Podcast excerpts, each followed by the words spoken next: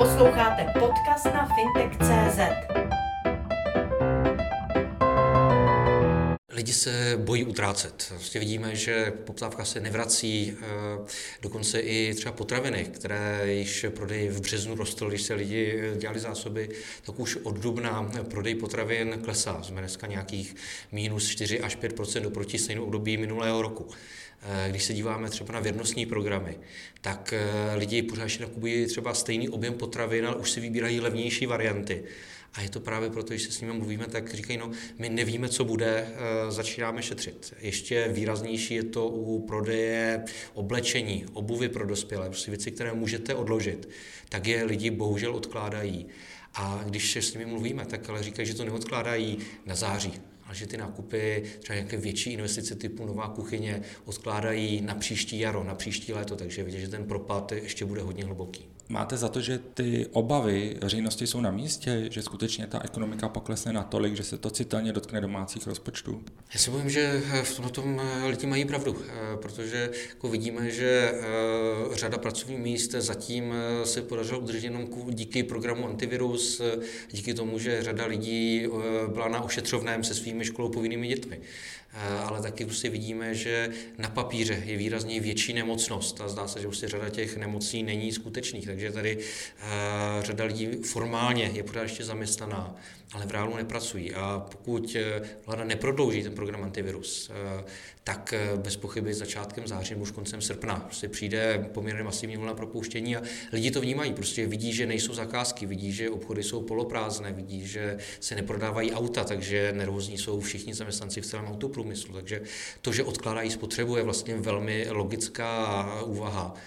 A myslím, že tady je velkou chybou, že vláda nedělá nic pro to, aby podpořila poptávku, protože můžete firmám nabízet úvěry, ale pokud nebudou mít zákazníky, tak ty úvěry nemají žádný smysl. Měl jste program antivirus. V současné době vlastně ze všech stran člověk slyší apel na prodloužení antiviru a zároveň slyší zavedení antiviru po německém vzoru. Proč se eh, neuvažuje rovnou o zavedení antiviru jako v Německu? Proč se tady prodlužuje vlastně, nebo je snaha prodlužovat provizorní stav? Protože zřejmě vláda neumí eh, fungovat dostatečně rychle. Eh, my jsme vlastně už v březnu říkali, prostě nevymýšlejte znovu kolo, vezmete německý model, který mimo jiné ty peníze posílá rovnou zaměstnancům. Není to tak jako v tom českém systému, že nejdřív musí firma najít někde peníze, vyplatit mzdy a teprve potom dostane zpátky.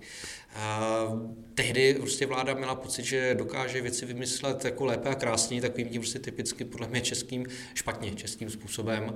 A, a vidíme, že prostě proto tady máme tyhle ty problémy. Já myslím, že by bylo potřeba, aby prostě vláda zavřela oči, vyhodila to, co bylo a jednoduše skopírovala to, co funguje někde jinde.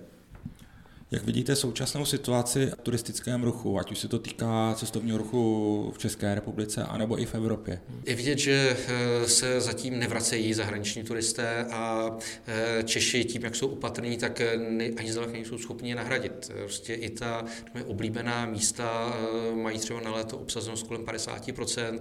Praha je na tom samozřejmě velmi špatně. Praha vždycky žele zahraničních turistů.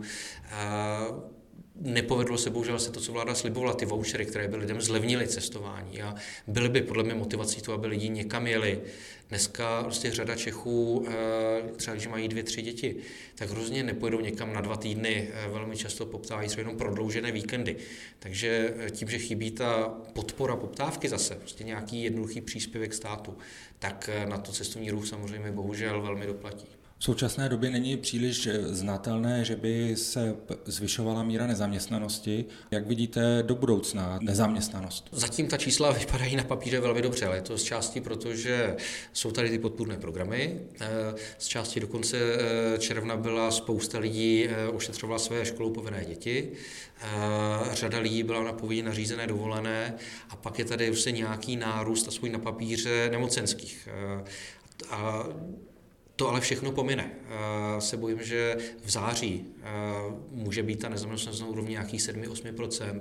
A pokud vláda nepřijde právě s nějakou podporou poptávky, aby se lidi nebáli utrácet a nebáli se roztáčet ekonomiku, tak na konci roku můžeme být na 10% nezaměstnanosti. Pokud se bavíme o obchodu a cestovním ruchu, máte nějaké informace, jak to vypadá v okolních e, zemích? Vidíme, e, že řada zemí okolo nás začíná chovat velmi pragmaticky.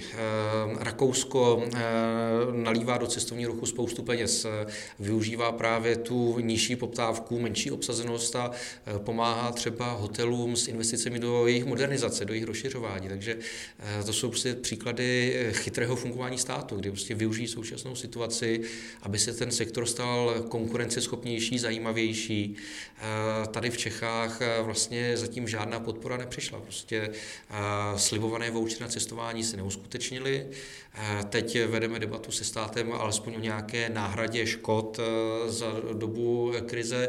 Doufám, že aspoň to se povede, ale třeba když by si chtěl nějaký velký hotel vzít půjčku na svoji expanzi, tak v Čechách ho banka vyhodnotí jako příliš rizikový, zatímco jeho konkurent v Rakousku nebo v Německu by naopak ten úvěr dostal ještě se státním příspěvkem právě proto, aby ten sektor byl silnější do budoucna. Začala cestovní sezóna, hovoří se o tom, že Češi zůstanou v Česku.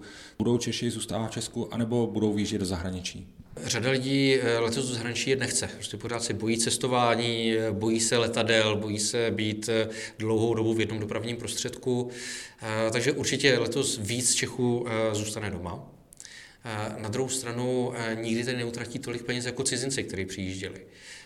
V minulosti eh, v Češi, když jezdili do zahraničí, tak za to utratili asi 80 miliard, ale cizinci sem dovezli 168 miliard, čili prostě vidět, že ten propad bude poměrně velký a zároveň letos Češi za cestování v letě utratí méně než v minulosti, právě protože se bojí, eh, rezervují si kratší pobyty než v minulosti. Je to vidět eh, i třeba na tom, když lidi jezdí stále na stejné místo, tak letos si dělají výrazně kratší rezervace a budou víc šetřit, čili Nějak to pomůže, zejména prostě mimo Prahu, mimo velká města, ale rozhodně nás to nespasí. Za pandemí COVID do značné části stojí i cestovní ruch. Jak vidíte obnovu nebo restart cestovního ruchu, co se týče celosvětového pohledu? Eh, ty obavy tady jsou hodně velké. To bylo to vidět i teď vlastně na rozhodování, eh, kterým zemím se otevřou hranice Evropy. A bylo eh, třeba jasné, že prostě Amerika, kde roste počet nakažených, prostě nemůže být na tom seznamu bezpečných zemí a myslím, že tohle je věc, která nás bude trápit ještě velmi dlouho. Jednak je vidět, že jsou země, které to stále ne, nezvládají, prostě stále nebyly ochotny přijmout dostatečná silná bezpečnostní opatření a pak jako si nemůžeme turisty z těch zemí prostě do Česka pustit, protože jako víme, že stačí potom pár eh, nových případů a pak ta vlna, zejména v těch větších městech, je velmi rychlá. Jako zástupce obchodu a cestovního ruchu jednáte s vládou od začátku krize COVID. Co je podle vás v tuto chvíli nejaktuálnějším úkolem naší vlády, aby provedla, aby ty dopady krize COVID byly co nejmenší? První, přestat lidi strašit naopak pomoci jim, aby byli ochotní utrácet, aby tady byla poptávka eh, Čechů po zboží, po službách, aby prostě nakupovali, aby chodili do restaurací, aby cestovali. Druhým důležitým eh, úkolem vlády je teď eh, zmodernizovat a prodloužit ten program antivirus, tak abychom dokázali udržet pracovní místa aby, a hlavně, aby to lidi věděli dlouhodobě.